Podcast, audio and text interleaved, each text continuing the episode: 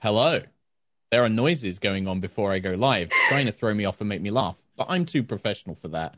I'm Mark Hulmes, Dungeon Master to the Stars. No, that's not true. Uh, welcome, friends. I miss I miss you. We're back. I got shady with that one, uh, which is always, I always like it when I get shady with a joke. Uh, welcome, friends. Welcome back to Night's Evening Star. We're back. I'm sorry that we missed last week.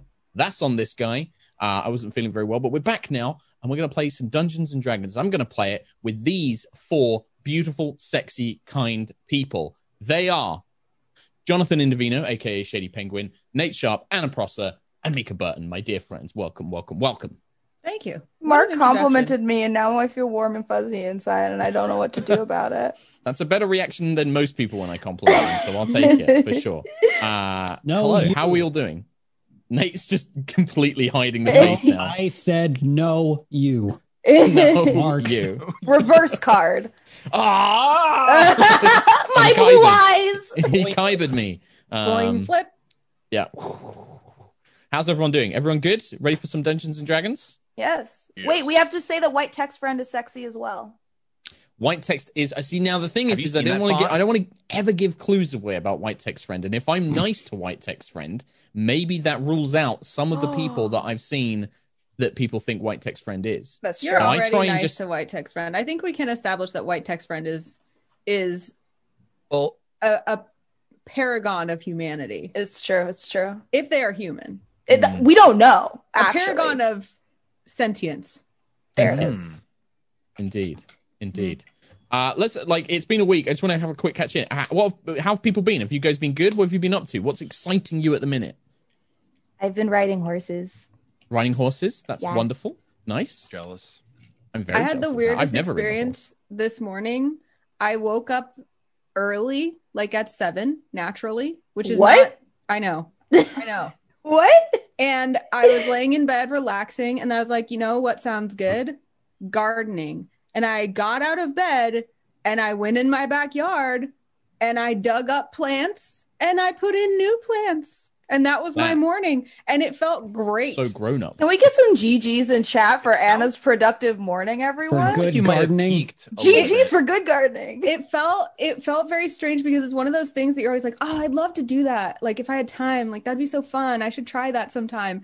And I it was like an out of body, like I just floated out of my bed and into my backyard and into the soil. It was great. I planted strawberries. I'm afraid they're gonna freeze, but I planted them. If I if my Stardew Valley have taught me anything, you plant strawberries in summer. I don't know if you plant yeah, them in spring, that's but true. That's I went the to limit Portland of my knowledge. Nursery and I got my strawberry starts, and it said you can plant these now as of the end of February.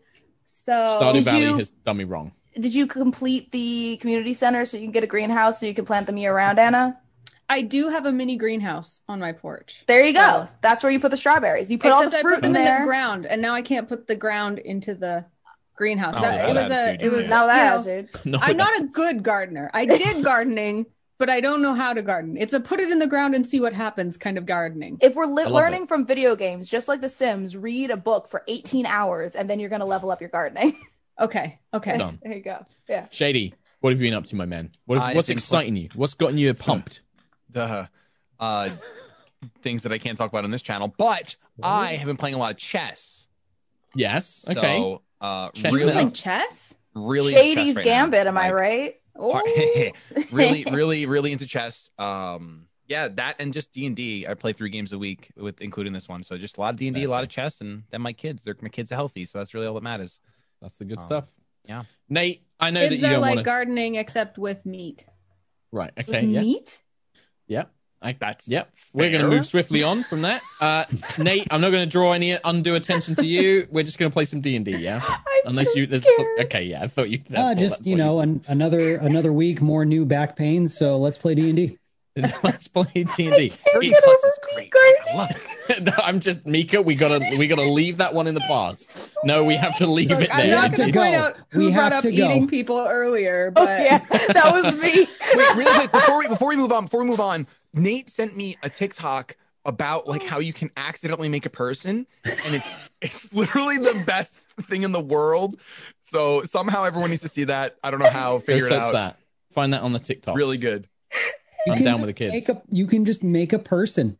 You could just make persons. You could be thing. like, hey, yeah. let's make a human. And forty years later, they're like, I got a staff meeting. Yep. That's it.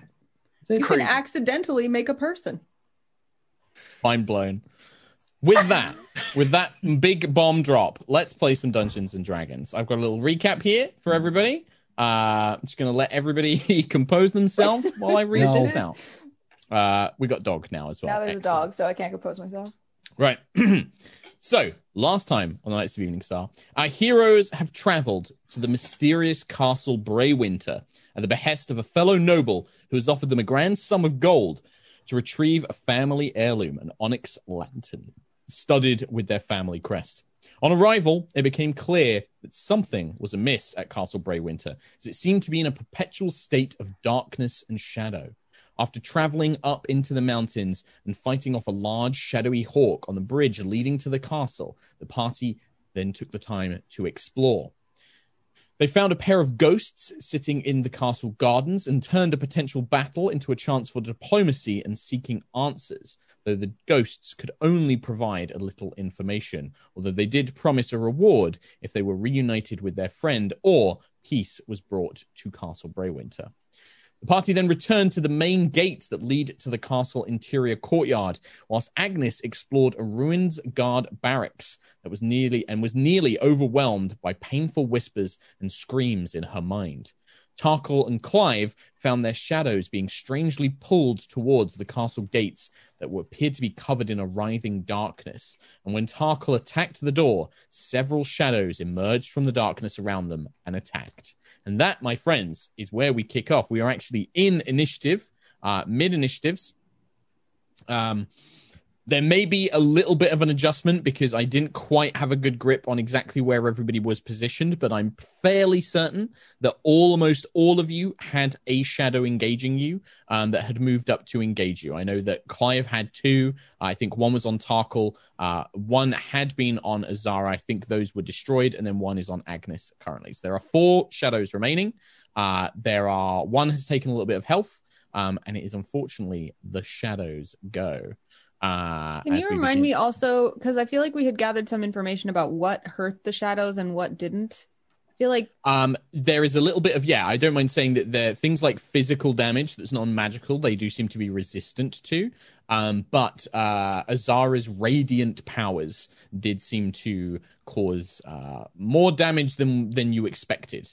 Um, there was also, yeah, fire they were res- resistant to, um, and you haven't tried any other elements as of yet. Um, but that is where we begin. Uh, and unfortunately for you, my dear friends, it is the shadows go. Uh, and they just kind of come clawing out of you. They all of these shadows appear to be different people that maybe once resided in the castle. Some of them appear to be wearing noble gowns, some of them wearing more servant wear. A couple of them appear to be almost in guard uniforms, but they're all just these black shapes that have pulled themselves up from the ground with these long distended limbs, and they just kind of reach for you, and their hands almost phase through you as they try to grasp for you. So we're going to make uh, a bunch of attacks here. Uh, two on Clive, one on Tarkhal, and one on Agnis. Uh, here we go. So Clive, uh, the first one is only a nine to hit, so it kind of swipes for you. You instinctively kind of leap out of its reach. Uh, the second one is only a six to hit as well, so you kind of whoo, fend both of these creatures off as they. You can feel this cold touch trying to reach for your very life force. Uh, Tarkhal, same thing towards you as they reach forward. Does a thirteen hit you, Tarkhal? Does not. So dexterously, you kind of fling yourself to the side as it lunges forward. And then the last one, both hands grasping towards your throat, Agnis, reaches for you. And that is only a ten to hit. That won't hit me. I did not roll above a ten. So off to a good start for me uh, as these shadows all kind of lumber forward. And you can hear very faintly these kind of like, something is happening. The Lord, intruders. These kind of like harsh whispered voices. Uh, Tarkhal, uh, you are the next to go. So they've kind of all surged forward. Uh, you have one right in front of you. Uh, beside you, Agnis also has one engaging her. And then Clive, uh, a little bit ways off, is also being engaged by two of these things. Okay, so I don't have an ally within range of this boy. It's just me and him tussling? Just you and him tussling at the moment, yes.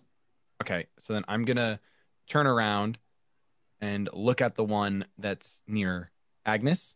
Mm-hmm. And I'm going to toss my Kiss of Silver over there. Okay. You have an ally engage, uh, an enemy engaged with you, so you're at disadvantage. So okay. that would cancel out the sneak attack, unfortunately. Oh, but okay. It would. Yeah, I guess yeah. I'll, I think I think Tarkhal would still do that. So okay, yeah, you still try and protect your sister, but yeah, unfortunately, yeah. no sneak attack. Okay.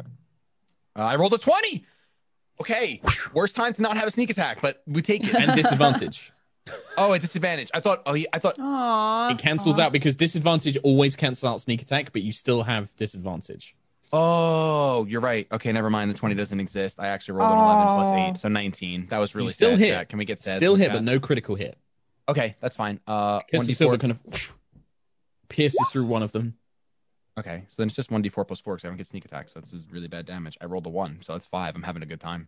Five points of damage. This Big. one was a little bit injured, and Kiss of Silver is a magic dagger, yes? Yes. Um, yeah. So that does seem to... The, the blow has all the force that you expect it to, but... You know, you're you're being hounded by this one next to you, so you can't quite take the time to aim. You have to kind of quickly throw to try and protect Agnis, but don't quite have the time to make a carefully placed attack um, as you do so. Would you like to do anything else? You still have your move and bonus action. Uh, oh, um, they take two points of damage from... Um, oh, actually, one d four, right? They, uh, they do not take any of that. Oh, damage. That's right. The These same green freaking... energy... Yeah, the green energy cascades from the brooch, but the, the poisonous mist does not seem to affect these living shadows. All right. Um, then I, I guess I'm just going to use my bonus action to disengage with cunning mm-hmm. action. Yep. And then I'm just going to get closer to Agnis. Huh, should have so done that. So you step away. Yeah. You could yeah. have done that first. Yeah. Reverse, so you yeah. kind of step away from the one that you were fighting, and then you kind of move round and whoosh, slide in next to your sister, um, mm-hmm. taking up a, a more aggressive stance. Hey, you've learned for the future. It's, uh, it's a learning experience. Um Azara. Uh, yeah. So you see Tarkhal kind of doing all of this. Meanwhile, uh, you know, these shadows are kind of harassing your companions. Um, who is the closest companion being harassed? Uh, I think Clive would be the closest one to you at this point. Gotcha. Um, then I am going to uh, just first level guiding bolt that one. Yes, do that. Yeah. Clive, I'm very sorry. My initiative was ever so slightly scrolled down, and I didn't see you at the top. You should have been first. You will go next. It ain't. uh, seventeen, eighteen, nineteen, twenty, twenty-one, twenty-two. twenty-three to hit. I'm sorry, what spell was this? Guiding Bolt. Uh, fa- fantastic. Yeah, which one would you like to go? He has, uh, Clive has two on him at the moment. So uh, left and right. Whichever one is not... Are they? Are either of them hit? They're both, they both seem to be un, unfazed, untouched. So whichever far. one looks meaner. Sure. Okay. Yeah, one of the guard-looking ones. It seems to have like a like kind of shadowy blade in its hand. Yeah, I don't like that one. All right, so that hits. That's six, seven, seventeen points of seventeen radiant damage. Yeah. Points of damage. You again, you see Azara kind of summon these golden winds, and as they kind of uh, blast against the shadow, it just seems to tear it apart. Like the golden light of whatever deity or whatever power she's now using just shreds these things apart, and it destroys it completely. Um, Clive, one just vanishes in front of you. Um, and then I want to get within five feet of the next one. Uh, okay. So I want to get a little bit closer to Clive. Yep. That will put you within five feet of it as well. So that's fine. Okay. All right. So you move up. Uh, Clive, uh, you'll go. Yeah, I'm going to swing at it. Sure. Uh, am I? I'm still raging, right? Yes. And I think that you got the A C boost, right? You got a plus one A C thing. That sounds familiar. Yeah. I think that was what your rage was. Okay. Oh, right, right, right, right, right. Because the wild. Okay, cool. Yeah, because of yep. the wild surge, yeah. Sweet. So, first attack would be... That's a nat twenty. It's a lucky day. It is which a is, lucky which day. Is a, which is a brutal crit. It is a brutal crit. So, yes. uh, I will remind again, because I do crits a little bit differently. Mm-hmm. So, whatever dice, so you'd have your weapon dice, plus an extra dice for brutal critical. Mm-hmm. Um, you maxim- maximize those. So whatever the max is on those, what is it? A D eight for those damage? Yeah. So it'd be sixteen plus your normal damage modifier. Sick. What's a brutal crit? I've never even heard of that. So it's a is thing that, that barbarians get. They get an extra dice of damage whenever they crit, basically. Whenever they do a crit, they get to do extra damage. Any mm-hmm. any um, time a barbarian crits ever? With that ability, yes. Huh. Um, so sixteen plus six, and then you roll the dice again, basically. Mm-hmm. So uh, that is eleven. Uh, so an additional eleven on top of the the sixteen. Mm-hmm. Six. I mean, I'm just trying to work it out in my head. sixteen, twenty-seven, thirty-three. Yeah, that would also pretty much destroy this one as well. Even halved for the resistance, mm-hmm. um, it's still enough that the Morningstar, you swing it with such a force, even though there's no magical energy behind it, you actually dissipate the shadow just by pure strength, like swiping the air kind of concusses it and blows it away with the force of this blow, shattering and spreading the shadow wide um, across the across the stony courtyard that you find yourself in. Sick. That was that was revenge for trying to chase my shadow earlier. uh, you look around. There are still two left. One uh, that Tarkhal had left, which is now separated on his own, and then the one which is fighting Agnis next to Tarkhal and Agnis. Uh, let's go for that. the The last one you just said. Uh, the one fighting Agnis and Tarkhal. Okay, so you kind of gang up with your friends and charge for that one. Yep, yep. I gotta gotta swing at it again. That is uh twenty-something. That's a hit. Okay. Do-do-do-do. Nah, not as good. Uh, seven. Seven points of damage is... Ah, so you swipe, but again, without that magical energy around your Morningstar, the it does kind of clip through the shadow, and parts of it are pulled away in these wispy strands, but there's still this very faint, shadowy figure left remaining uh, as you do so. Uh, anything else, Clive, on your turn? Wait, should I have added, because I'm raging, do do I still get the plus three to melee? You absolutely do. If you didn't add that before, for sure. I did not. So then plus three to, so half of, so I don't know, one. One. Yeah. Still, there is just this thin sh- strand of shadowy creature left. Like this tiny, thin, flickering shadow being is still in place. Just a just little growl at it. uh, perfect. So as you kind of see this thing left, Agnis, uh, you see Clive kind of run up and swing this thing, uh, ripping it apart for the m- most of it apart, but there's still just this thin strip of shadow left in front of you.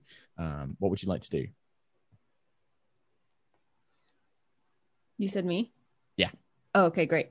Uh, I can I, if I were to identify a twenty-foot cube, would it be possible to get all of the shadows in it without catching any of my party members? Not not without catching at least Clive or Tarkhal, because they're next to you. Uh, so a twenty-foot cube, you would definitely be able to... You'd, you'd have to hit one of them to catch both of the shadows. They're kind of clustered in this courtyard as it stands. I'm just going to... I mean, it... you could move, uh, but...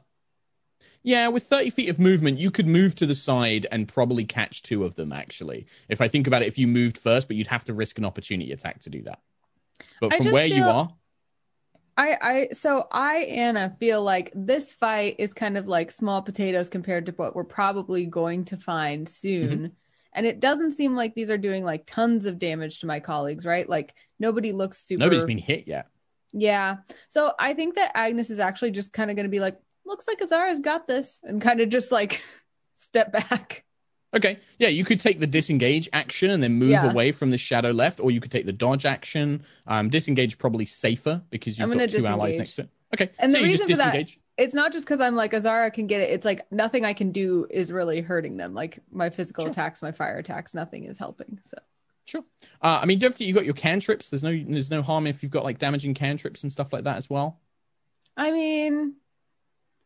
I guess, actually, I guess Primal Savagery is technically a magical weapon, right? Yeah, it's acid damage, I think. It deals acid damage. Yeah, I'll try that. Why not? So I'll, I'll, I'll just, I'm pissed off. Nothing I'm doing is working. Fingernails, teeth, rawr. Um, and I will, let's see, that's just a plus eight to hit. That's going to be a twenty-four to hit. That hits. Yeah, that hits the thin wispy shadow creature in front of you, and that will do six poison damage. Here's the thing. Six poison damage halved is still three points of damage, which is more than one point of damage. So this tiny, thin strip of shadow being, you just rip in half uh, with this acid kind of pouring out of your fingernails and things like that. It just kind of, the, the emergent magic manages to rip this tiny wisp of shadow apart. And you there is this kind of faint release of breath almost when it dies, like this. Uh, I imagine also that uh, Agnes looks fairly lion-like when she does that, because she's got this big mane of, of mm-hmm. red hair and these fangs and these giant claws. Next to Just, Clive, the two of you yeah. kind of creating this image around Tarkhal, these two, you know, massive, you know, magical lions uh, thingy. As you do this, Agnes, you kind of rip this one apart and you look around. There is still one shadow remaining, uh, the one that Tarkhal had been fighting and disengaged from. Um, and seeing the three of you together, it turns its attention on the lone solitary target, which is Azara, and it rushes towards her to try and grip her in its shadowy uh, hands. Uh, that is going to be a fourteen, Azara. My armor class is fourteen. Oh, then I'm afraid that you are going to take some damage, and I need you. Uh, in fact, no, this is just, it affects you straight up. Uh, so you're going to take uh, only five points of necrotic damage. However, your strength score is reduced by four. As it grips you, you feel all of the strength in your body just kind of drain out of you and leave your body. Your limbs become heavy. Your body, you sag almost to the ground, even just your meager gear kind of becoming an unbearable weight uh, as this thing grips onto you. Uh, Life. How do I make that temporary? Because I think I just uh, accidentally modified it one hundred percent. Well, if there's, uh, take a note of what it was, and then... I don't remember what it was! Well, you reduced it by four, so add okay, four let me to add a, it. Add four it, to it. Okay, okay. Uh, I think there is a way to do it uh, temporarily. Hang on, give me a second here.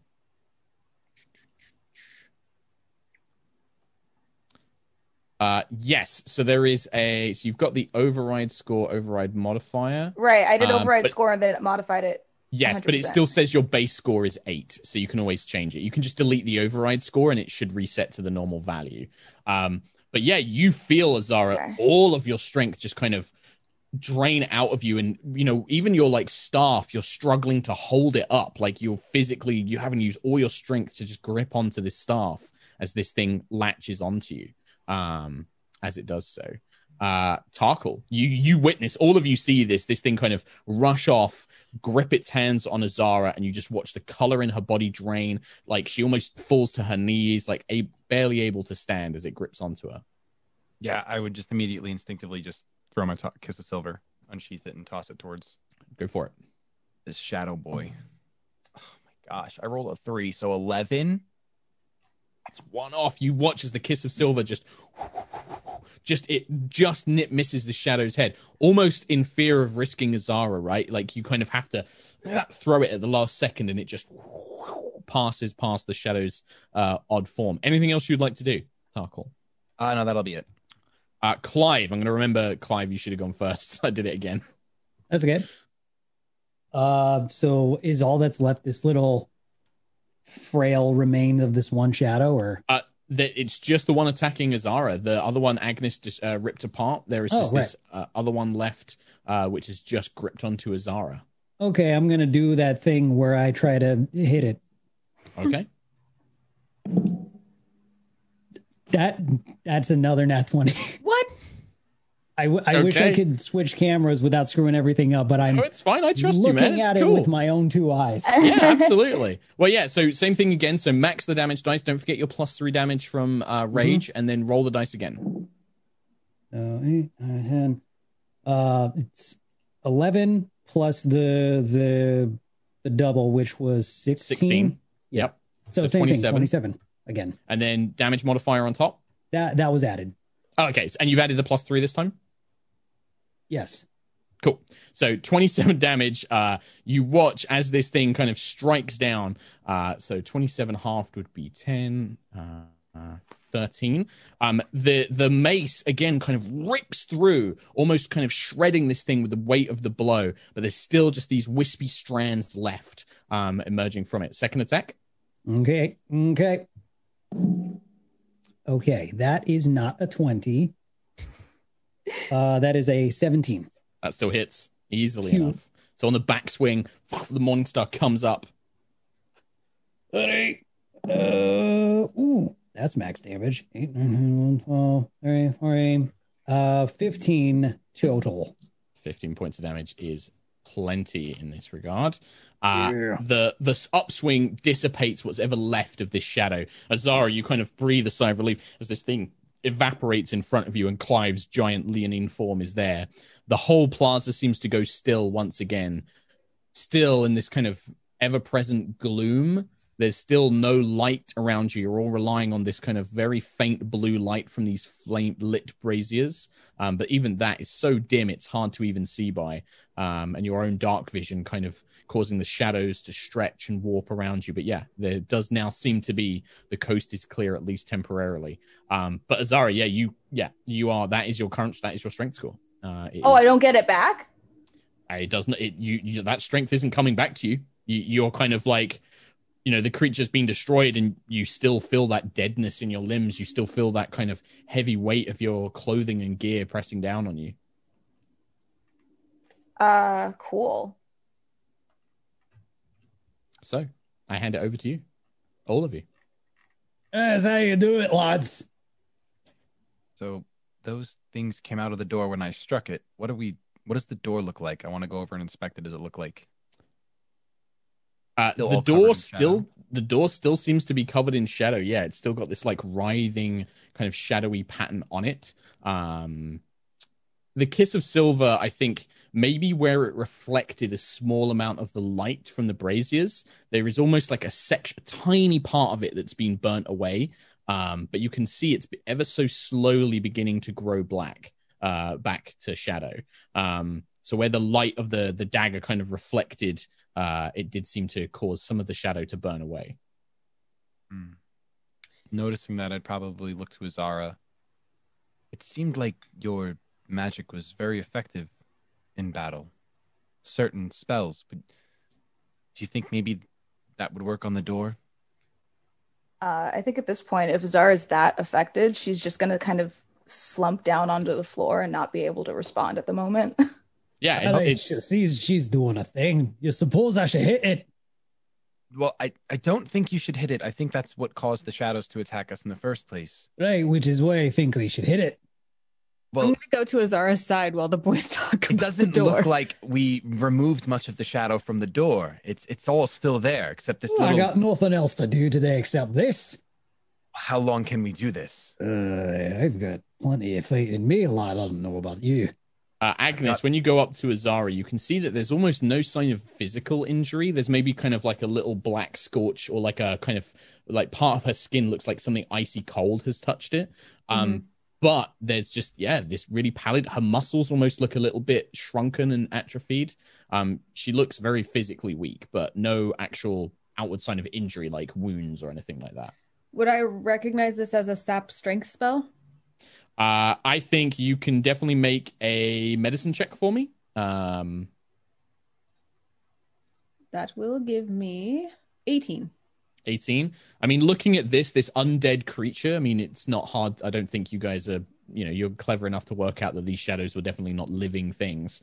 Definitely seems to have sapped her, phys- like her strength. Like it's literally, you know, drained some of her very strength away. If, if, it had continued doing that, you are not quite... you. That probably would have killed her. If if that had sapped all of her strength away, Azara probably would have died um, from that. Do I... Um, do I know how to counter the effects of a spell like this? Do like do I know if Cure Wounds would help or... Cure Wounds won't. There are spells, uh, Lesser and Greater Restoration, which can help sometimes with these spells. Sometimes things like this will go away with rest. Sometimes it's permanent. Um, Greater Restoration is almost a guaranteed cure, but that is a quite a powerful spell. Um, well, here's the thing, Mark Hulmes. Yep. I... I, I, I... I challenge you to consider, right? Please. That Agnis I love a has, has enhance ability yeah. as one of her spells. And she can cast Bull's Strength on somebody.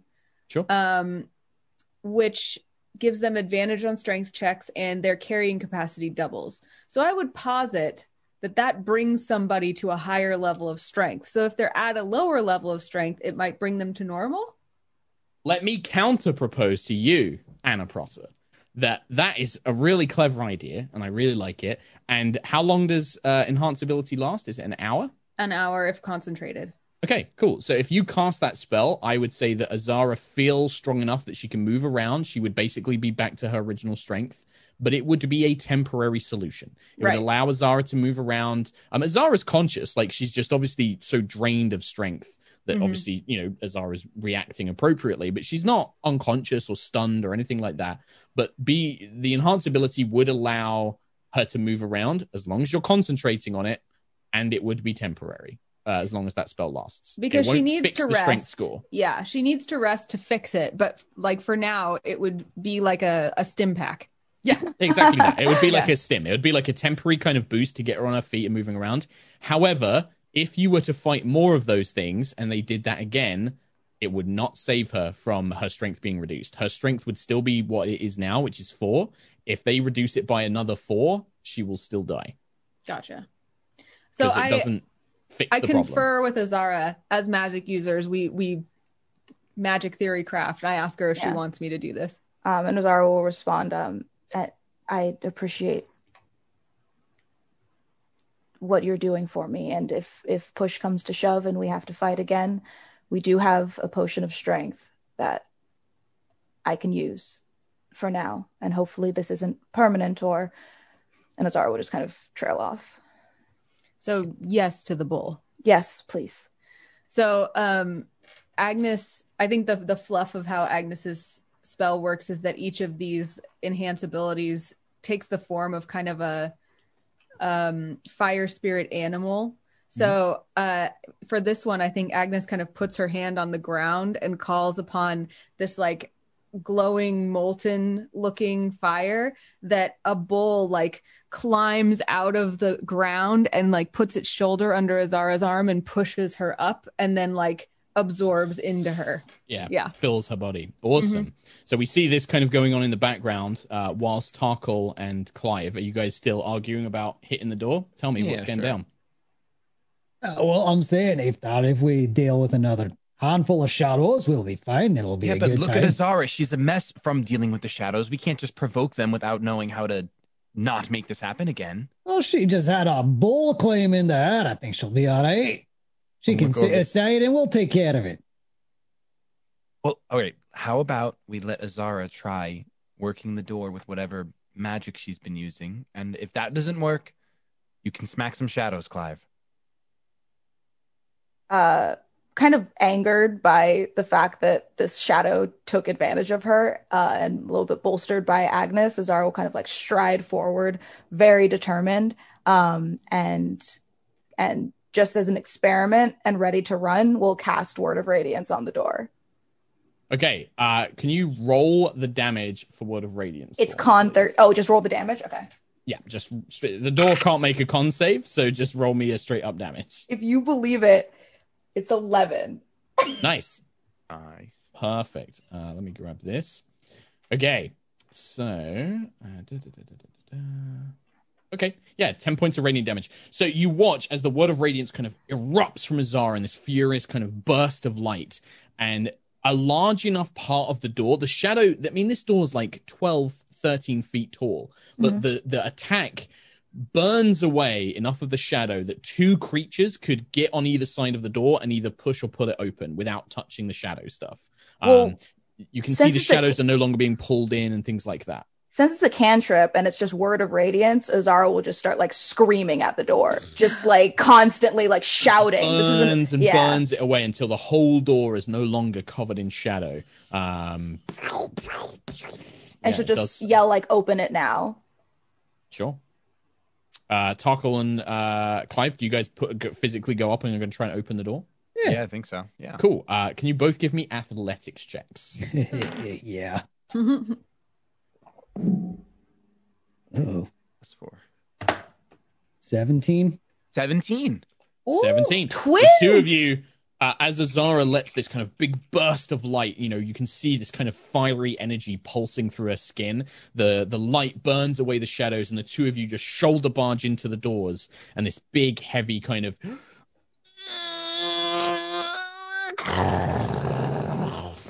as the doors are pushed open. Uh, if you've ever played a game like Dark Souls or Demon Souls, it's kind of got that uh, strong vibe going on. Um, and it leads into a inner courtyard that you can see beyond. Um, this is the kind of interior wall gate. So what you look into is a smaller, tighter courtyard than the one you're standing in. You can see a covered well house sits at the very center of the space. And then looming directly in front of you up a short set of steps, there is an enormous castle.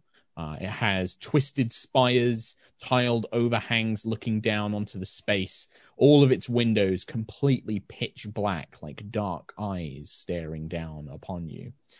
You can see its large doors at the front of the castle, like a great sorrowful maw, uh, wide and open, ready to accept any who would enter. You can also see that to your left, attached to the castle, there appears to be a more uh, smaller, more homely-looking building, maybe something for a servants or a kitchen sort of thing. Um, it has leaded windows, all equally dark. And then to the right, there is a stairway that leads up onto the castle's ramparts that encircle the main wall uh, around the castle itself. Um, and that is what you see. There is also a large guards tower, and I will, uh, for those of you, it doesn't have to be shown on the stream, um, but for those of you uh, in the party, I will show you on a map roughly where you are. Hello, Mica Burton. Yes, I have a question. Um, sure. You said there's a large guards tower, but from where we are standing, can we see anything that looks like a mage tower or another sort of so tower? So there is, there is a part of the castle itself. Uh, there does appear to be a kind of uh, twisted spire um, that would match some of the spires that you would have seen in the grand cities in Cormyr. Mm-hmm. Uh, looks like a war wizard's tower, but it seems to be part of the larger castle itself, um, seemingly accessed from inside. Um, seeing that, Azara will point up to the tower and say, if we're going to find a mage's lantern, that's where it'll be. Seems logical to me. The other thing I will mention is, uh, in fact, actually, no, you guys haven't really moved forward yet. The guard tower uh, rises up just on your right-hand side, um, next to the stairs that lead up onto the ramparts. Uh, there is a kind of intense feeling of cold coming from it. Seems to be uh, almost spilling down like an icy mist uh, from some floor up above. Um, but the castle itself looms ahead of you. Uh, And yeah, apart from that, in this little well house, uh, probably uh, the source of the water for the castle and extended sieges, that sort of thing. When you do look, there is a very faint glow coming from the well itself. The first bit of light that you have actually seen in this place that isn't a blue kind of dim flame. This appears to be a kind of soft white light uh, that is coming from deep uh, from the well itself. What would you guys like to do? I'm going to go over to that. Yeah, same. I immediately... Okay. And I'll, I'll call Agnis over as well. Okay. Well, Clive and Mika, it sounds like you guys are the first two there. Uh, you make your way over to this small um, kind of like, yeah, well. Uh, and looking into it, yeah, there is this very soft, pale light. Uh, there's a tall, narrow, uh, kind of towered like building. Um, there is a metal crank and chain attached to the well itself. Um, and it appears to be a shaft that heads down, um, and it is lit by this dimly glowing uh, light, and it looks about seventy feet down. Um, there is water which is refracting the light. You can see that about seventy feet down there is water, and there may be some sort of cavern or chamber uh, that the water is stored in below. Um, and yeah, you can just kind of see, it maybe looks like a glowing orb below the surface of the water. Um, hard to see. Uh, you'd need to make a perception check if you would like to see any more details. I would like to make a perception check, please. Same. Okay. Sure. I also peer in. I just kind of look down there, say, well, now. Ah. Uh, uh, it's like this big lion face looks at Azara.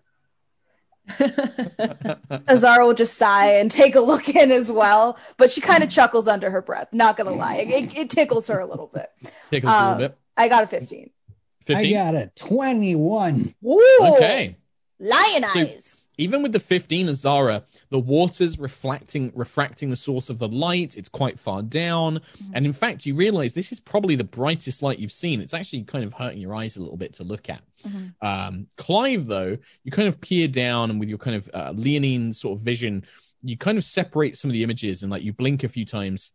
There definitely is some sort of glowing orb. It looks to be, you know, maybe this the sight would fit in your fist, like fit in the palm of your hand. Um, But there are also, there are bodies, the first kind of like physical remains you've seen since entering this place. Um, you can see the glint of rusted armor, and you can see tattered remnants of like uh, dresses, like sodden dresses down there. Um, and it, they, they're, they're skeletal, but they are the first remains you've seen since entering uh-uh. this place. What um, is the uh, diameter of this well? Um, I mean, it's big enough for a creature to go down. Is it small enough to kind of like sidle down? You would, you can climb down it, yeah. So you'd still make an okay. athletics check. There is also a chain which is attached to the crank and the kind of overhead spokes. Uh, there is a metal chain that heads down. This seems Climbing. to me like a job for Mage Hand. He said it seventy is seventy feet. feet. Yeah, Mage Hand is seventy thirty feet down. Oh. I thought the same thing. Also, Catman saw a glowing ball. He's already on his way down. It's, it's too late. We can't oh, okay. stop. It's just All right. going. All right, um, Clive, if you can, um, so your climbing speed, do you have a climb speed? I don't think you do, do you? I, I was thinking, do cats no. have a climbing speed? I don't think so. What's your normal movement speed, Clive? Uh, that would be forty-five feet. forty-five feet. So you climb at a rate of half your movement speed, so we'll say twenty feet. So it will take you about three rounds to get down. What is anybody else doing anything while Clive climbs down? Um, preparing cure wounds just in freaking case. Um, like a few seconds, and you just hear like, "Oh, this thing goes way down here, doesn't it?" Mm. I was it's, it, it, it's getting a bit down. No, there's the ball. I see it. I see it. uh, I guess Azara will just kind of shout down, uh, "When you reach the orb, throw it up, and I'll catch it." And she'll prepare, prepare okay. Mage Hand. So you shout that down. Tarkhal, are you just kind of standing guard? What's Tarkhal up to? Yeah, I'm just keeping an eye out at this point because okay. a, a lion just jumped in a well. Sure. Make a perception check for me, Tarkhal, because uh, whilst something happens, I want to see if you pick up on anything else. Uh, Clive, you start climbing down. You're not, you're, you're about twenty feet down, like you're just beginning your ascent. Um, and that chain that you're kind of using, partly using to climb down, kind of using your feet on either side as well, the chain snaps. Uh, the rusted, worn-out chain snaps, and you begin sliding down. Give me a um, give me an athletics check to see if you can catch yourself before you sploosh into the water. I rolled a dirty twenty on that. Um, Fourteen. Okay. Thirteen. Clive, fourteen. you're... You you try and like put your arms down, but they kind of like begin to burn. It hurts the palm of your hands, and you splash down into the water below. You kind of feel you don't take any damage because you do hit the water feet first. You kind of dive under. Uh, Tarkhal, whilst this happens, like the others kind of are like looking at Clive, and just before you turn around, you do notice that stood in the kind of dark arch of the door that leads into the castle interior, there is a shape, the shape of some sort of humanoid, not moving, but just stood there. Uh, Clive, you hit the water. Uh, you do you come up for air, or are you just going to go straight, swim straight down? Um, cat instincts kick in. The first few seconds of being in water, I'm just like flailing, freaking out. Sure. So you kind of flail and freak out. You you swim up, and you realize that actually at the bottom of this well there is a fairly large cavernous space. Um, it's maybe about forty feet uh, from the surface of the water. So, you know, it's quite far down. Like, it's quite deep, this cavern system you're in. Um, you kind of swim up to the surface, grab some air, and, yeah, you've got seventy feet of well going up to the others. Um, but looking down, yeah, you see three uh, skeletal corpses, uh, one of which um, has a skeletal hand wrapped around this glowing ball.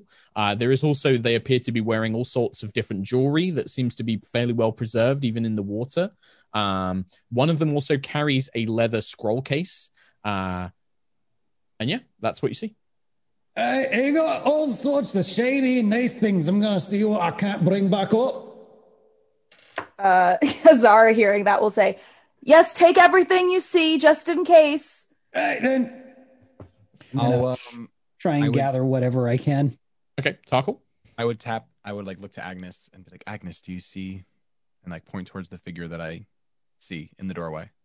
Yeah, so Agnes, even being very acutely aware of your surroundings, um, with everything that Clive was doing, you didn't quite pick up on this. But now that Tarkhal's pointed it out to you, you see a little bit more clearly than Tarkhal does. There is just leaning against the door and watching you. You don't see their eyes reflecting any light, but there is a elven humanoid just watching. They just seem to be leaned against the door, watching everything you're doing. Do they see uh, me seeing them? You don't know because you can't see where they're looking. Their whole face is almost like a shadow. You just see the outline of them. Um, uh, Clive, you start swimming down. Um, mm-hmm. You've definitely got enough breath. You don't have to worry about holding your breath down here. You're a big, strong lion man. Um, and yeah, you start gathering stuff up. You grab the orb, uh, which is called a Drift Globe. You can add that to your inventory. Uh, there is also um, some golden, uh, there's a golden necklace and a gold signet ring and the scroll case, which you can all just make Make a quick note of those. Um, I don't think Clive would know how much these things are worth on his own, but maybe Azara or the others would. But when you go down there and you start gathering things up, you see um, more light begins to filter into the cavern, not just from the ball that you're holding, but three orbs of kind of pale blue light just sort of wink into existence and begin drifting through the water. All right, playfully. All then. Uh, and you start swimming back up to the surface, and I'm afraid we're going to need to roll initiative because these things begin to crackle with lightning uh, as you do so. You said there's three bodies down there, huh? There's three bodies, and there there's are three orbs of light. I there's three it. orbs of light. I got fifteen. thirteen, thirteen for me. Okay, give me a second here. I'm just going to sort my count out. So thirteen, did you say, Azara? fifteen. fifteen, my apologies. thirteen, thirteen for, for Agnes. Agnes. Yeah. Thank you. Tarkhal. twelve. twelve. And Clive. thirteen. thirteen. Oh, dear. Um, so, th- you being a kitty in underwater, you can swim, but like you are slower than these things, which seem to be completely unfazed by the water itself. In this kind of large sphere, they begin crackling with lightning, and they will basically fly towards you at a rapid rate, um, and two of them get close enough that they begin to try and shock you with this lightning. Um, and because you are in the water, they're going to have advantage on this attack roll against you as it is conducting the water. Everyone um, hears, oh! oh! Uh, the first one kind of sends out a blast of lightning, and you kind of manage to swerve to the side, even though the water is kind of carrying some of the current. Um, the next one, boop, boop, boop, that one, however, is probably going to hit. That's a twenty-one. Uh-huh. Do, do, do, do, do, do. That's going to be nine points of lightning damage, Clive, as these two little balls kind of swim up to you and blast you with uh, with lightning um, as you are desperately trying to swim for the surface, which is about, yeah, uh, forty feet up from where you are. Um, uh, as a point as well for your benefit, Nate, what kind of weapon uses a Morningstar, right, Clive? Mm-hmm. Underwater, you'll have disadvantage on all your attacks uh, with anything that isn't like a piercing weapon, like a dagger or a short sword. Um, and range weapons just don't work in general. Uh, okay. Azara, you looking down the well, you mm-hmm. see Clive like looking around and then starts rapidly sw- swimming up. Mm-hmm. You see more light filling the cavern below, mm-hmm. and two balls of lightning rush towards him and blast him with lightning as he's trying to swim back his way up to the surface. Um, what do you do? How far away are they? seventy feet, and then they are about uh, thirty feet from that, so one hundred feet down. Ha! Okay, one hundred feet. I'll, I'll be back up in a minute. Um...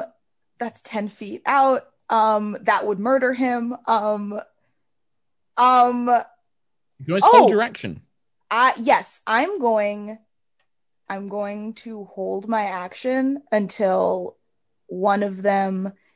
In my arcane knowledge, would I know if this is something that has an intellect score or is sentient? I would say that Or you, has a mind.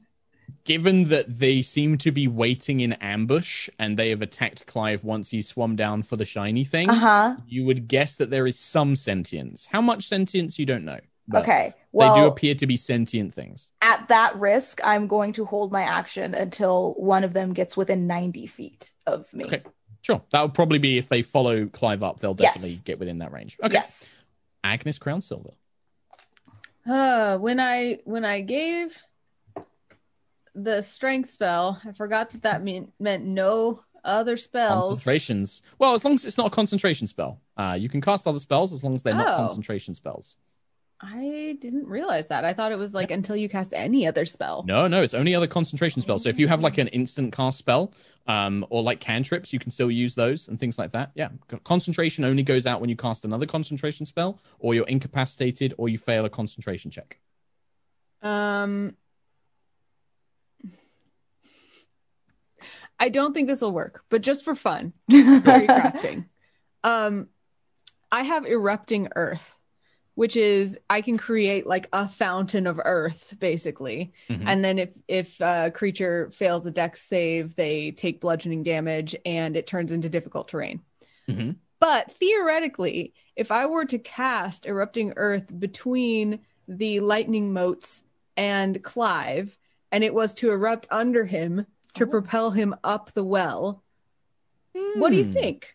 What's the, give me the exact, like, what range and stuff does it have? Like, does it say, like, it projects, like, in a fifteen-foot yeah, so range or something like that? Range is um, one hundred twenty feet. I choose okay. a point that I can see on the ground. Oh, on the ground. Well, on the side of the well, let's say. Well, it's also, Clive's currently at the bottom of a stone cavern. Like, you can see that underneath the well is this stone cavern that this kind of pocket of water has been created in. Um, and Clive's at the bottom of it where he was gathering up all the goodies. So it would be the ground. But there is like a, there's rock underneath him currently. Yeah. So a fountain of churned earth and stone erupts in a twenty-foot cube centered on that point. Okay. Each creature in that area must make a dex saving throw. A creature takes... Uh, Let me make sure that I'm on the right level because I don't want... Yeah. A creature takes three d twelve bludgeoning damage on a failed save or half as much on a successful one. Additionally, the ground in that area becomes difficult terrain until cleared.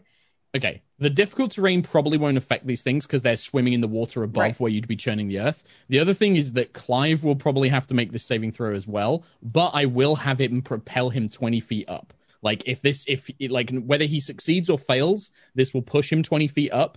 Uh, it may push the wisps with him as well. Um, but you will also do the damage, like, if he fails the save. Like, he will just be another target of the spell. He has um, a lot of... He's got loads of hit points. H P. So he's got loads of barbarian. That if it, you know... If, yeah, yeah, you, yeah. you have curing spells. You're good. Agnis, like, was looking at the elf and then, like, oh, what? like, just throws earth...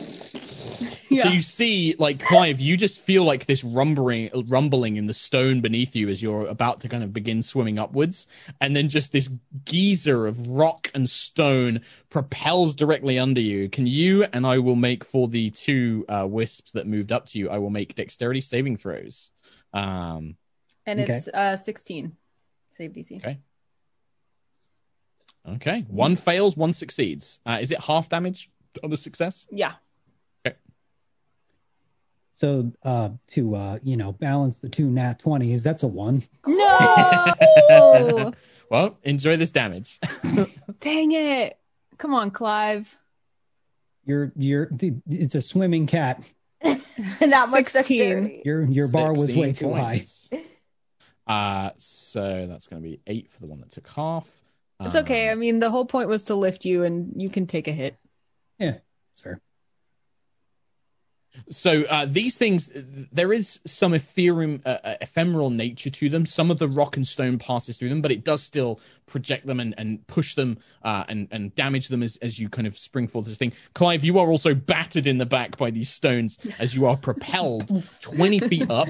So now there's only twenty feet to the surface. You can get there in one one swim now um, mm-hmm. as you're kind of projected upwards. Two of these things definitely seem to be injured, one more than the other. Um, Azara, your spell also triggers because the two things are pushed up with Clive. Heck yeah. Um, are all the treasures also pushed up? Well, he was holding them. He had like gathered oh, okay. them up. Clive's Clive, Clive's gathered them all. So uh, then I cast Mind Thrust on the one that looks less damaged, I guess. Sure. You can't really uh, tell, but sure. Yeah, sure. Uh, is an intellect fourteen save. Okay. Uh, that is going to be thirteen. Take Dope. Damage. Uh, so that's three d six damage. Nice. There's no resistance against this. Dope. That's five, six, seven, eight, nine points of, of psychic damage. Nine points of psychic damage. You watch as one of these little uh, orbs winks out of existence. Dope. Um, seemingly, your your spell, this kind of like projection of mental force, you connect with some hateful, vengeful spirit that oh. this thing is. And with your very force of your mind, Azara, you basically just go, no, and it winks out of existence, um, dissipating. Uh, as a bonus action, can I scream, keep swimming? Sure. Uh, Clive. Okay. So I'm gonna, I guess you said I'm a, a one turn swim away now. Yeah. So you were at the bottom, which was, it's forty feet to the surface of the water, which is where then it's seventy feet of well. Mm-hmm. You were pushed up twenty feet in a twenty foot cube. So there's now twenty feet of, of swimming to go. And your swim speed is your half of your normal speed. So you can get there in one movement. You can swim to the surface and then try and climb up the well, um, if you wish. Yeah. Yeah, I'll do. I'll do that. Okay, cool. Uh, you, this would be an attack of opportunity uh, against the one that's next to you. That's uh, fine. Tr- sure. Okay. Um, that is definitely going to hit. That's like a twenty-three. Uh, mm-hmm. For uh, twelve more points of lightning damage as you're kind of like, and then as you swim up, just you're blasted in the side by lightning. Cool. Cool, cool, cool. And then well, you just want to start climbing your way up the well. Mm-hmm. So you're big enough, and the well is like made of these old cobbled stones. I'm not going to have you make an athletics. You're just going to be moving at half speed. So it's like twenty foot. So you'll basically get twenty feet up the well um, with your full range of movement, but that'll be your whole turn. You'll have to dash up the well basically to clamber up it. But you start kind of pulling yourself up like. Now, up. If I were to rage. Yes. And then I get advantage on strength checks. Would that help me climb better? It it won't make you climb any faster. It will make sure that you don't fall if you like take damage or anything like that, but it's not going to help you climb faster. Nah, um, I'm not going to fall. Sure. Okay. Don't worry about it. You don't need it then. Uh, cool. Well, Clive the Wallmane. Uh, from beneath, beneath you, Clive, uh, one of the remaining little orbs that hadn't quite flown in to attack you yet, uh, Azara and Agnes and Clive, you see it kind of... Whoosh, whip through the water below the water, and then it just begins flying straight up, and it just whoosh, up into the air. Uh, it gets pretty much within range that it can blast uh, Clive with a bottle of lightning, but it doesn't have advantage anymore as it's no longer in the water. And this one, you feel a blast of uh, kind of burnt air uh, as you kind of move your head to the side of Clive, and stones break next to you as this blast of lightning singes the wall behind you as this little floating orb of light uh, is chasing after you. Uh, Tarkhal. Uh, what, what do you want to do? Uh, I haven't taken my eyes off of this figure. Mm. The they doorway. Have not moved. And uh, I honestly think I'm just going to like move myself, I guess, like in, to be directly in front of the well if I wasn't already, to kind of like mm-hmm. position myself between this figure and my friends. Sure. And I'm not, I'm just going to keep looking because it sounds you like things are going fine. An ever so slight shift in position where they're clearly adjusting it so that they can watch you. So like okay. before where they're kind of leaning up, they kind of twist their body so that they keep you in eye line mm-hmm. as you I, move. Can I can I ready my Kiss of Silver? Mm-hmm. And if he does anything, if this figure does anything funny, I want to just impale him. Sure. Okay, that's my turn. So you're just watching it. Okay. Uh, we jump up to the top. Uh, one of the the remaining wisp in the water will also now fly upwards and kind of gets alongside of Clive, and it's going to try and blast him uh, for a seventeen to hit Clive. Yep. Blast of lightning. thirteen points of lightning damage as this thing floats up next to you and explodes with light once again. Ow. Uh, the other one was destroyed. Uh, that's all they can do. Azara. So you can see Clive, he's now fifty feet from the surface. He's about twenty mm-hmm. feet up the well. Mm-hmm. So about fifty feet down, Clive and two of these balls of light. Okay. Um, first, I'm going to spend... Wait, is is spending a sorcery point an action or a bonus action? I believe it's a bonus action. Dope. Bonus action. I'm spending one sorcery point to have resistance to lightning, mm-hmm. just in cases. Um, and then I'm... Is one of them hurt? Uh, one of them, yeah, it does seem to be a little diminished uh, cool. in terms of its luminosity. Um, I'm going to point at it and cast Toll of the Dead. So that's a wisdom saving throw. Ooh, wisdom saving throw. Uh, do undead get any sort of like special like uh, disadvantage or anything on the saving throw? Uh, the target must succeed on a wisdom saving throw, take necrotic damage. If the target is missing any of his points, it takes double or, or it takes d twelve. No, nothing about. Okay. It's just if it's case, missing hit points. It still fails and it is missing hit points. So. Dope. So that's two d twelve. Whoa. Uh, where are my twelves? There they are.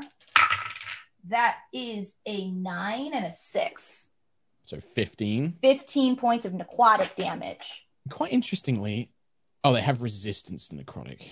Uh, so that's going to become seven points of damage. So you hear this kind of melodious boom, and you see the, the orb seems to almost dim ever so slightly as this melodic uh, bell sounds and echoes down the well itself. Um, anything else, Azara? No, that's it. Okay. Uh, Agnis Crownsilver.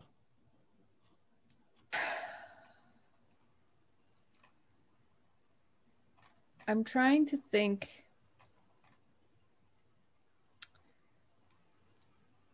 The the moats are still like behind Clive, right?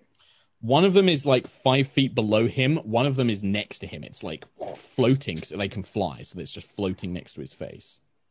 Uh... And there's only two left, right? Mm-hmm. I'm going to cast... Wait, I'm going to double check that it doesn't take concentration. It does take concentration. um, The joys. I am going... Dang it, so does guidance. Um, So many of my things are concentration. That is an unfortunate key factor in a lot of support and utility spells. Yeah, it's okay. It's okay. I'm going to try a Scorching Ray. Okay. So attack rolls. Uh, you have three rays, I believe, unless you're casting at a high level. I do have three rays, yes. Okay. So you've got um, the one next to Clive, which is the one Azara just used Toll the Bell on. It does seem dimmer than the other one. The other one is much brighter. Um, so they're they're not taking any damage. All right. I'm shooting the one right next to Clive. Okay. First is an eleven for the first ray. That does not hit. Uh, the nimble little ball of light whoosh, whips to the side. The next one, that was a warning shot. Uh, the next one is a twenty-four. That does hit the one next to Clive. And that'll do two d six fire damage, which will be seven. Seven points of fire damage. They are resistant, but they take half damage.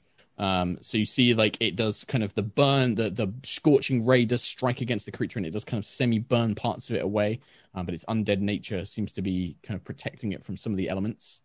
And then the third ray. Oh, my gosh. My rolls are so bad. It's a ten. It whips to the side again, lightning quick. Like, I'm just trying not to hit Clive, you know? Being yeah. really careful. Yeah, makes sense. Absolutely. Clive of the Wildmane. You have fifty feet to the surface. You have two things next to you. What would you like to do? So if all I do is climb, then how far can I get of the fifty uh, feet? You would be able to get forty feet up, although you do have forty-five movement. So I would say you could get the full fifty uh, if you go at full speed. That would be your action and your move. And they would get an attack opportunity against you, both of them. Would it also be my bonus action? No, you'd still have your bonus action. Okay, so just to see what happens, I'm going to rage. You let out the roar, the prismatic color spreads out from you as your wild magic uh, comes into effect, the magic of the Feywild. Mm-hmm. Uh, and that's going to be... What is that? Um,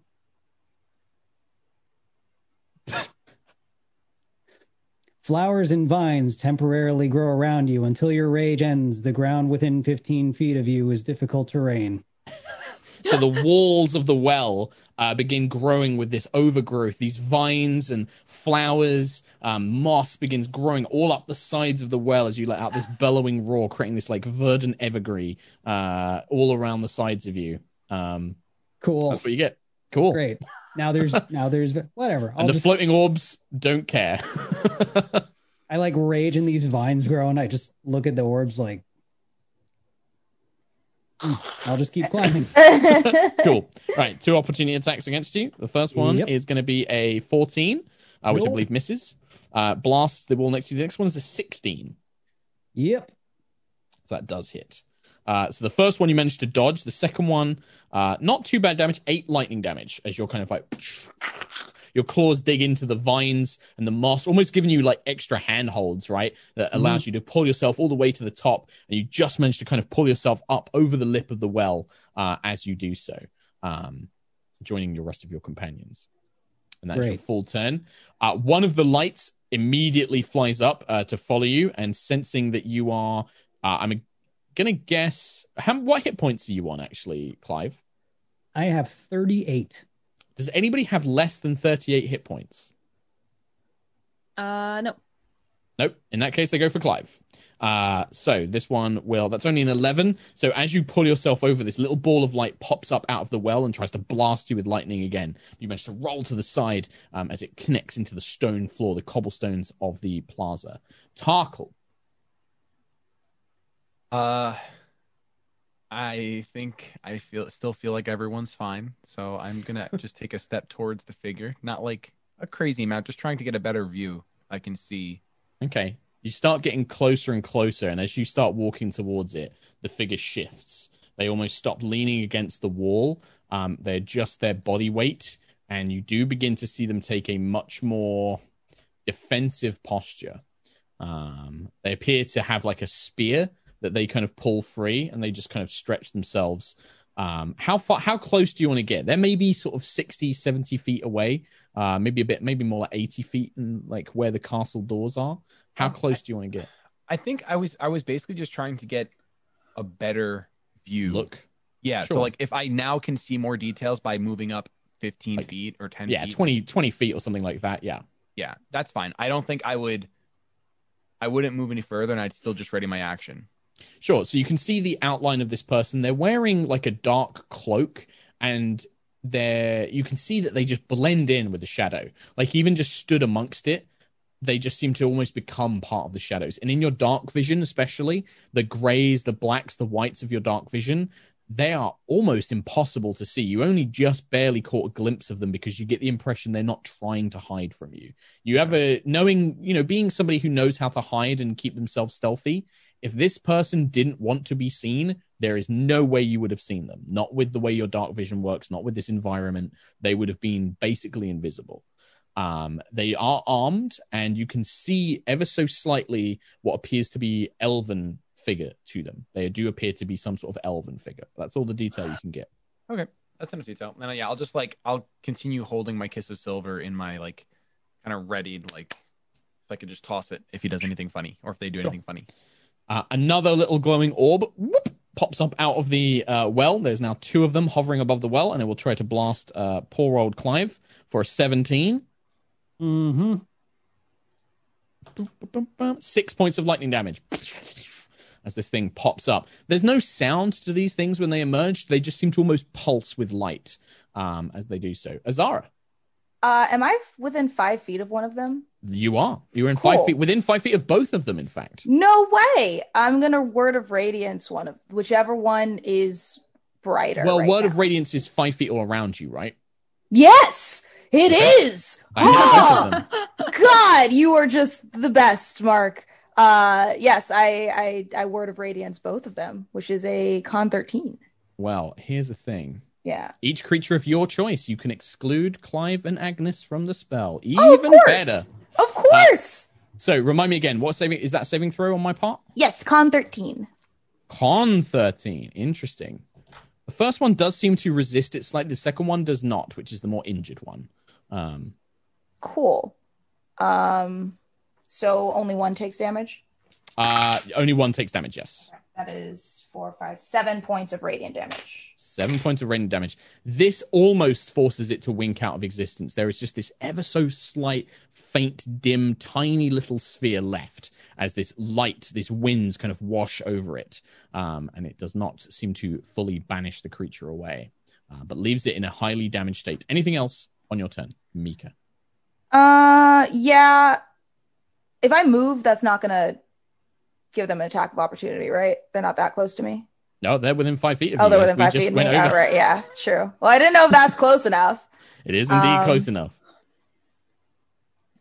As that's yeah, it's fine. All right, Agnis. I. They have been completely focused on Clive, right? Yes, yeah, they, they they seem to be drawn, like, you can see Clive is heavily injured. Like, he's got these burns and blasts and everything else going on, and they are almost focused, you know, out for blood. You would get the impression of these things. And Clive is not within touch distance of me. Mm-hmm. Yeah, he is. He pulled himself he up is. out of the well. You okay. guys were, like, looking down in the well. He's now outside of it, so you can Then touch I'm going to just, like, uh, I'm going to kind of help him out of the well, and as I do, my hands glow a little bit with with fire embers, and I cast Cure Wounds on him. Oh. Uh, and you get do do do do not very much probably, but I'm gonna try. You get seven hit points. Seven extra hit points. That's something. Thank you. Anything else, mm-hmm. Agnes? No. Oh wait, did I have my fire spirit this whole time? Um, yes, you did, because you summoned it during the Shadows fight. All right, well, uh, Candor... It's been a week. Candor, was, Candor was over, like, playing with some, like, spider sure. web or something. Candor, get down here! And uh, Candor will cast Flame Seed on one of the lightning motes. Go for the, it. The more the most injured, injured one. one. Yeah, yeah. The, the dimmest one. Sure. And that will be... Do, do, do, do, do. Um, let's see. It is a ranged plus eight to hit, so that will be sixteen to hit. That is a hit. Uh, no, it is not, in fact. Sorry, my apologies. Uh, the flame seed kind of spits out, and this little ball does manage to really... These things are so quick. When they move, their movements are like lightning. It's just... Candor, pay attention! Poor little bird. Just flaps its little hummingbird wings as it kind of this little blue, little blue fiery bird moves mm-hmm. out the way. Uh, Clive, you are, you know, on your feet by the well. There are these two balls of lightning which have been very annoying. Uh, what mm-hmm. would you like to do? Um. Well, I don't, I, I don't know if I can like swing at these things. You can. They're within range. Well, I don't. They do know seem very hard them. to hit. All right, I'm I'm gonna I'm gonna take a swing. I'm raging, so at least there's that. Yep. Do-do-do-do. Let's see here. At the uh, dimmer one first. Let's see here. That's a um, twenty-three. Does hit? Yeah. You know it hits. Although this thing nearly got out of the way, like. And the Morningstar connects with it. Well, that's gonna... Let's see. eleven? eleven points of damage. The mace connects with this dim, glowing sphere, and it just evaporates into light and diminishes, uh, completely destroyed. Sweet. Oh, I get another attack, so I'm going to try the same Dude. thing. Yep. The remaining one seems still quite bright. It's barely been uh, diminished in any way. Well, that's uh, twenty higher than the last one. That hits. And... Oh, wait, there's a plus three to it. Seven. fourteen. fourteen points of damage. Again, that same instance where the weapon does seem to phase through parts of this thing, um, absorbing some of the blow, but it definitely dim- dims in light as the mace passes through it. You see its life force kind of almost shrink in color um, as it does so. Um, on your go, Clive, unless that's un- unless there's anything else you'd like to do? Um, let's see. Do-do-do-do. Do-do-do-do. Oh, I'm going to go ahead. Nah, no, no. No, that's all I'm no. going to do. All right. Uh, on its go, the, this thing does seem to sense that the tables have turned. It gets the sense that it has lost this battle, uh, and it is going to do. It basically goes to dip down into the ground itself. It seems to almost try to incorporally move through the ground. Uh, you do get an attack of opportunity against it. Um, yeah, I anybody do. who's around. Uh, if you have the Warcaster feat, you can use a spell in place of an attack. I don't have that feat, so so it has to be a melee weapon attack. Can I hit it with a dagger? You can definitely try. Cool. And it has to be a melee weapon, right? It does have to be a melee weapon. I got to get another melee weapon because all I got is my fist. The other a good one for you, Agnes, is the Warcaster feat, because then you can do stuff like Primal Savagery as an opportunity attack and stuff like that. Uh, it's good. I got well, a twenty-six I, to hit. That hits, Clive, so roll me up damage for you. Uh, Mika? I got a nine. Does not hit. As far as trying to throw a dagger at a will-o'-the-wisp, it's not working. I, I punched for nineteen. Dang. That hits. The nineteen just barely connects with this thing. You swipe with your fist and just clock it. It does one damage.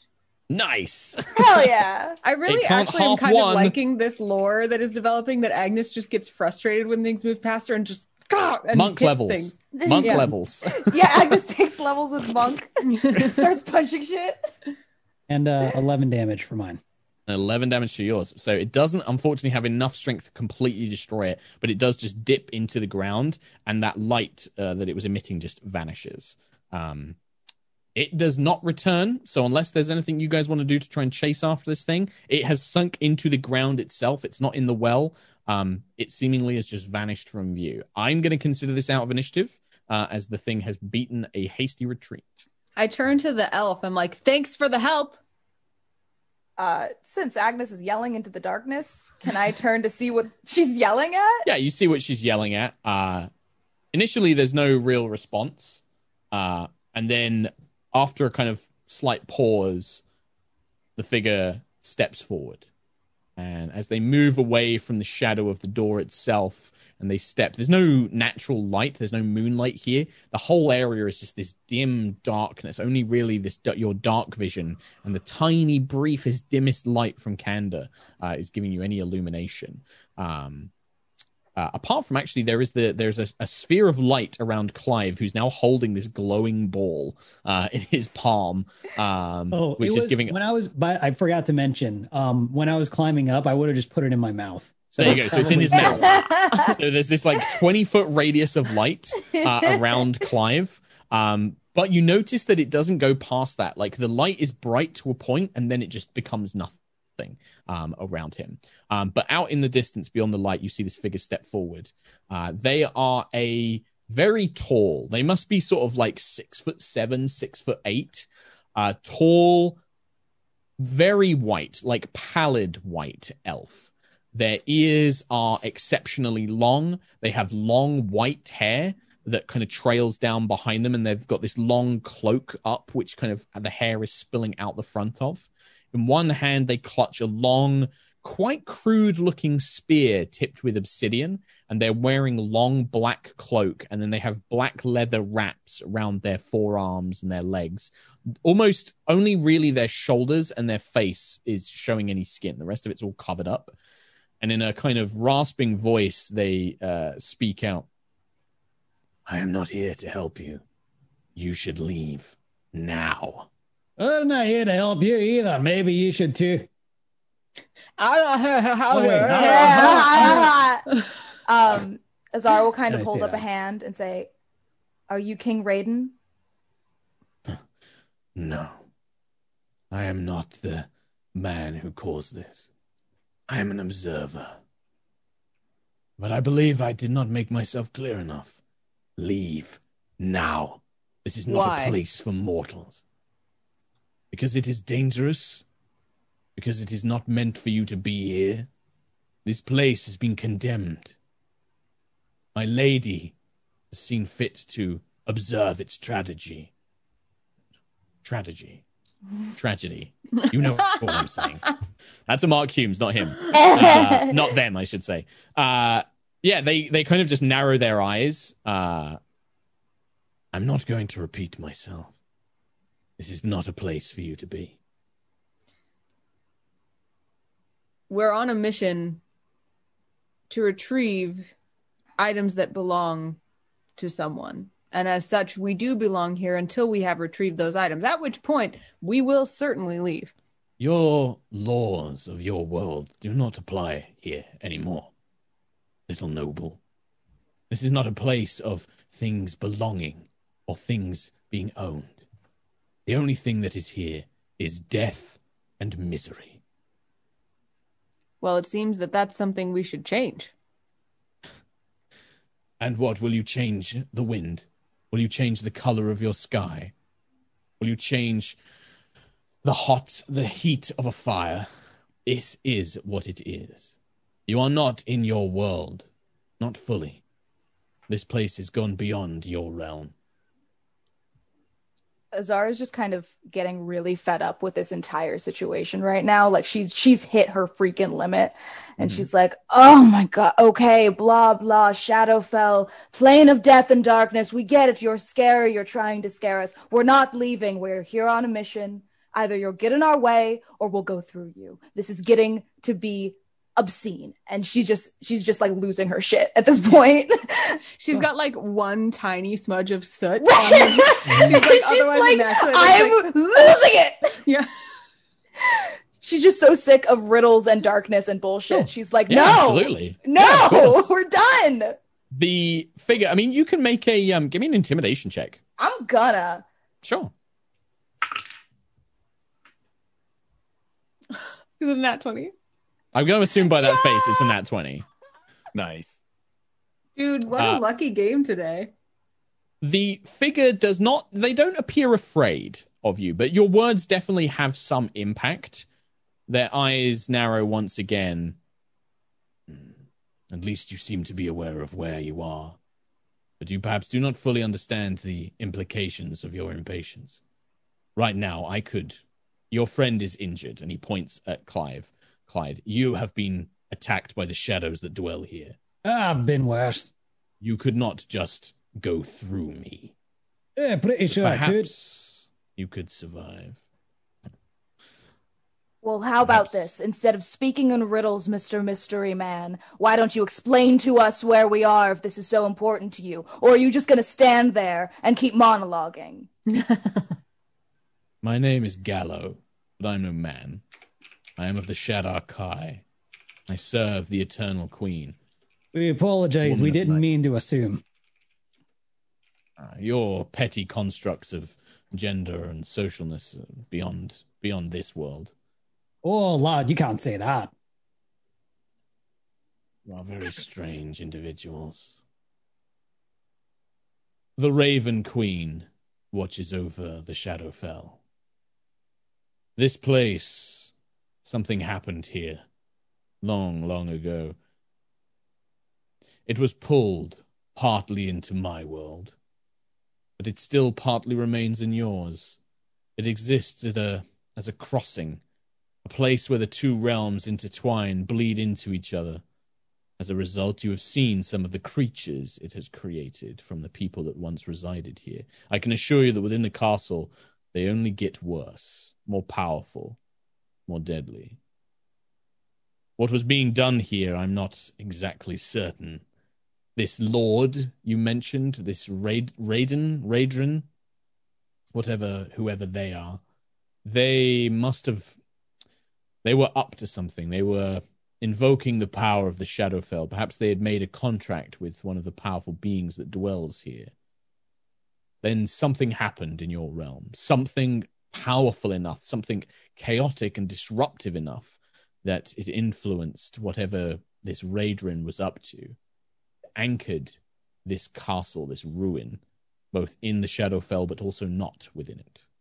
I have stood watch over it for millennia, trying to warn away mortals such as yourselves who have been foolish enough to come here, who have gotten themselves killed. As many as I could, at least. Why is what the do you well-being... seek? Speak, please. Why is the well-being of random mortals your concern? The Raven Queen, their misery is undeserved. The Raven Queen does not appreciate misery that is undeserved. the people here, those that serve this Raedrin, Raedrin himself, their misery is deserved. Therefore, I will not interfere with what they've done here. I will not try and stop them. But others, whose fates do not deserve tragic endings, well, my queen does not wish to see them suffer. Well, you have given us our warning, and if we go forward and suffer misery, it is deserved. So let us go, and we are not breaking your Raven Queen's rules.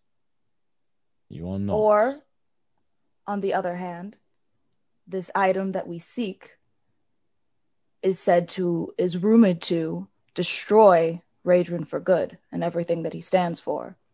So if mm. you and your Raven Queen would like to see him and his people suffer for all of eternity, more so than this split Shadowfell realm, we're on the same page. I would not say we are in the same page, perhaps the same book, but your words do strike something true. I will not stop you, but I cannot help you. Uh, I cannot help you directly. There are some things I can offer you. If you have questions of the castle, of some of the foes you may face, ask. If I go back down that well and find that little ball of light, you think I could have a rematch with him? The wisp? Most certainly. It is drawn to... Uh, it is a petty thing, petty thing of hate and vengeance. Uh, it will recover. They are cowardly. It will go, it will regain its energy, and then when it is ready, it will lie in wait for the next foolish mortal to go seeking trinkets. But if you wish to fight it, you may struggle to find it. They can become invisible at will. It can hide. Ah, it's cowardly. Indeed. It seems most of these energies or enemies are resistant to our efforts. We've made good headway, but should we know anything about their strengths and weaknesses? A lot of the more intangible creatures that remain here, shadows, specters, they will be resistant to your weapons. But inside the castle, it is strange. I believe that whatever effect, whatever magic Raedrin was up to, he was transforming himself and some of his colleagues into otherworldly creatures. I do not know what has become of Raedrin. He lies deep, deep beneath the castle, in a chamber that even I dare not enter. But I have witnessed what he has done with some of his others. He transformed at least two of them into Shadar-kai, like myself. But they are not born to this realm. They are not prepared for its misery, its tragedy, its death. It has driven them mad. Now they guard the entrance to the caverns beneath. They, like me, can be fought with weapons and spell, but you will find them difficult foes. Here is our realm. Shadows are our ally, our weapon. As long as they have that, you will be at a disadvantage. There are also other powerful undead within the castle. Some of the lord's servants or family, I do not know which, but uh, they have become creatures of undeath. Uh, some of them will be resistant to your spells, but most of them can be hacked with weapons. I have tangled with them on occasion in combat. Uh, what the, is this item you seek? We seek a lantern. A lantern Lady Cecilia reportedly had. I only know of Raedrin because one of the mad undead constantly speaks of him. I have not heard of this Cecilia before. Uh, and a lantern... I've not... Any device of light was destroyed by the undead. They hate it. Light is their antithesis, as it is mine. Uh, we cannot abide the, the light of your world in this place. Uh, do you so possibly, many of them have been destroyed. Do you know of a tower, uh, a, a mage's tower, possibly? Yes, with... I know of the mage's tower. It is... Uh, he points behind him, uh, behind themselves. They point behind themselves to a door. There is an entrance hall. You will find uh, the door to the tower... just beyond it, but it is heavily warded. Even I do not dare to try and pass through it. Uh, powerful magics that seemingly have survived whatever cataclysm befell here. But there is another entrance in the dining room behind the fireplace, a, a tunnel, a passageway. However, the dining room is occupied by one of these undead, the mad one I spoke of earlier. But these undead, radiant energy harms them more so, does it not? yes, I believe. Well, I cannot summon it myself. I know of such spells, have injured some of them in the past, but I cannot say it will work on all of them. Right. Well, I know you say we're not on the same page, but we are in the same book. Is there anything, I know that you are beyond our mortal whatever, but is there anything we could possibly tempt you with, offer you to aid us any further beyond these walls as we complete our quest? They definitely seem a little offended. Uh, there is no bribe. There is no reward that I could give to break my vow to my queen. But you won't be breaking your vow if you are destroying what she supposes should be in, in turmoil, correct? You do not understand what the misery of this place is. If the queen has decreed that this misery is to continue, then it is to continue. Her wishes, her will is not for you or I to decide. I'm not asking to decide her will. I'm just wondering if what I wonder falls under her will. If she believes it to be so, she will tell me. She sounds nice. Yeah, is there a way that we can contact her? The Queen? If you wish to travel to the city of Nevernight, many leagues away from this place in the Shadowfell, by all means, you will need to cross over fully into the realm of death and shadow. I've done worse. But that seems like it'll go off our path for now, so I guess we continue on. And Azara kind of looks at her crew. Thoughts? Dining room. Dining Azara room. like pointedly looks at Tarkhal. So you're saying there's the likelihood of this lantern being here is almost none, yes? I'm saying that if it is here, I do not believe it to be in these upper. Either it is in this mage's tower that I cannot access, or it has been taken below. If it is a magical relic, it will not be so easily destroyed as the physical lanterns and torches this place once carried. As such, it may be taken down to where wherever Raedrin conducted his experiments. Perhaps they are storing it there, keeping it there. Or perhaps they could not access it. Perhaps they could not claim it from this mage's tower. I'm afraid that I cannot provide you any further answers onto its location. So we make our way to the tower. I agree. If it is warded against evil or against any entrance, one would suppose that the lantern remains there and we just have to retrieve it. Tarkhal. Yes, Clive. Wasn't there something else you were wanting for yourself that we were supposed to get for someone, but you're like, maybe we should keep it? Figure, have you heard of a potion of youthfulness? You may call me Gallo. Gallo. Gallo.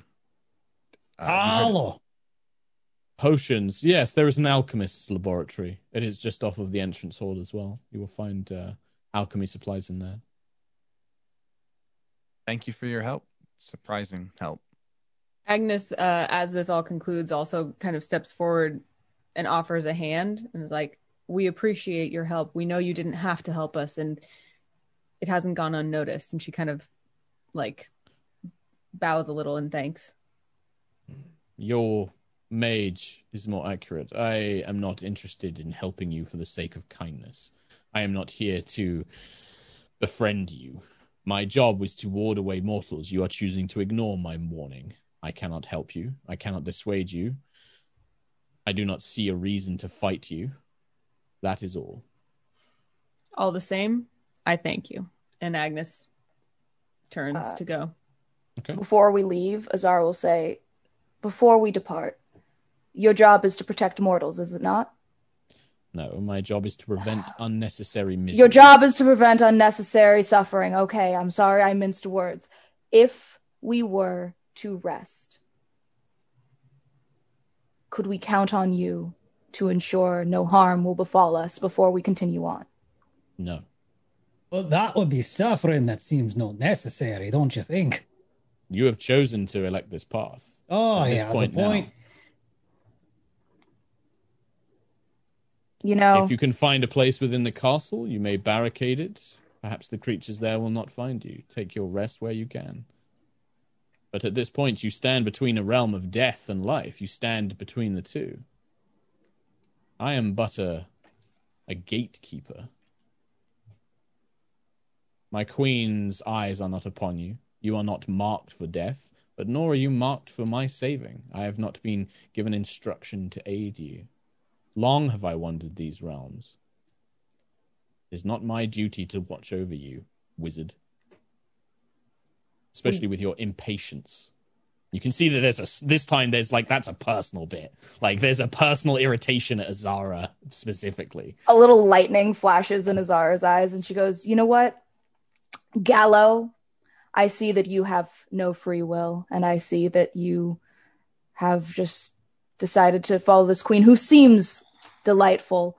Uh, uh, when you so, crackle the lightning, by the way, Gallo yeah. raises their hand and blackness, like almost inky blackness, trails up their fingers.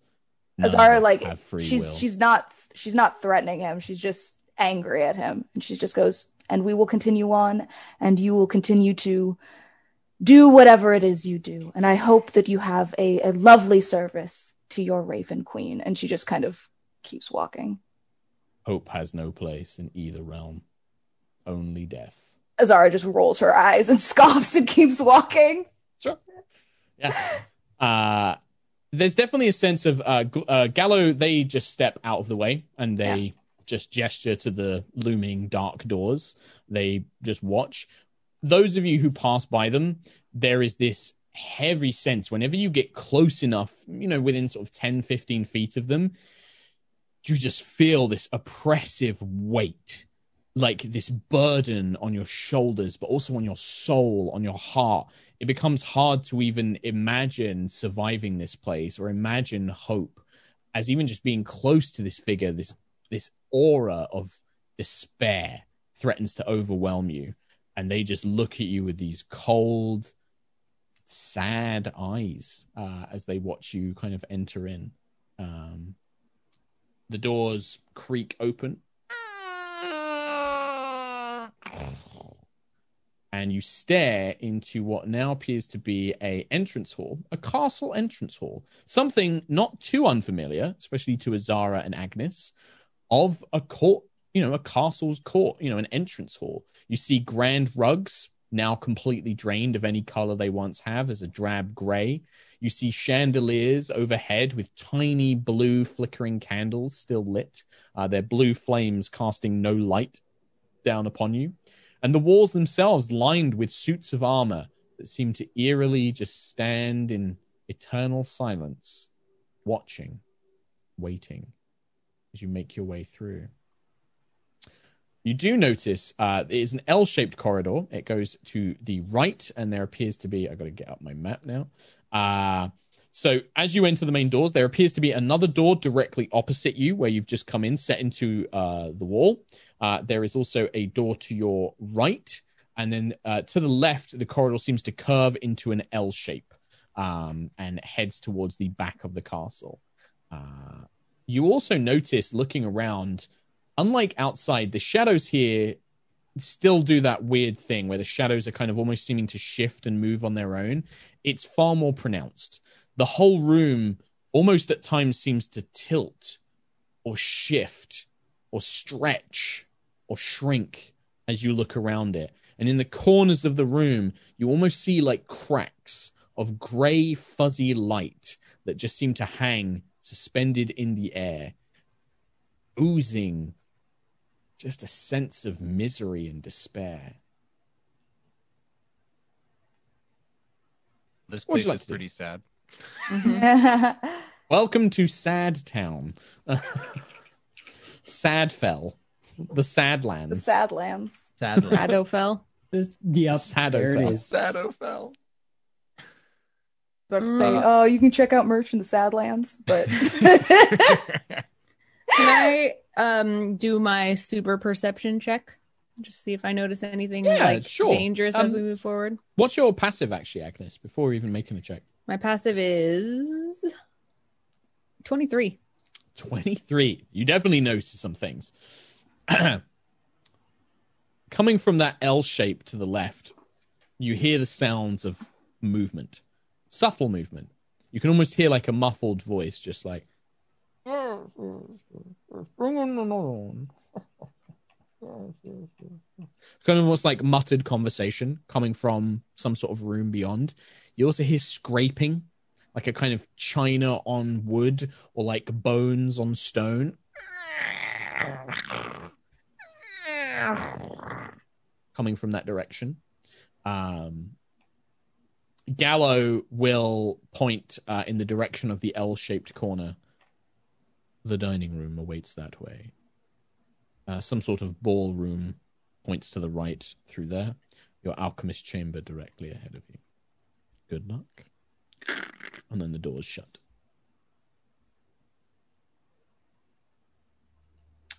Well, so I don't notice anything like particularly dangerous or anything, probably.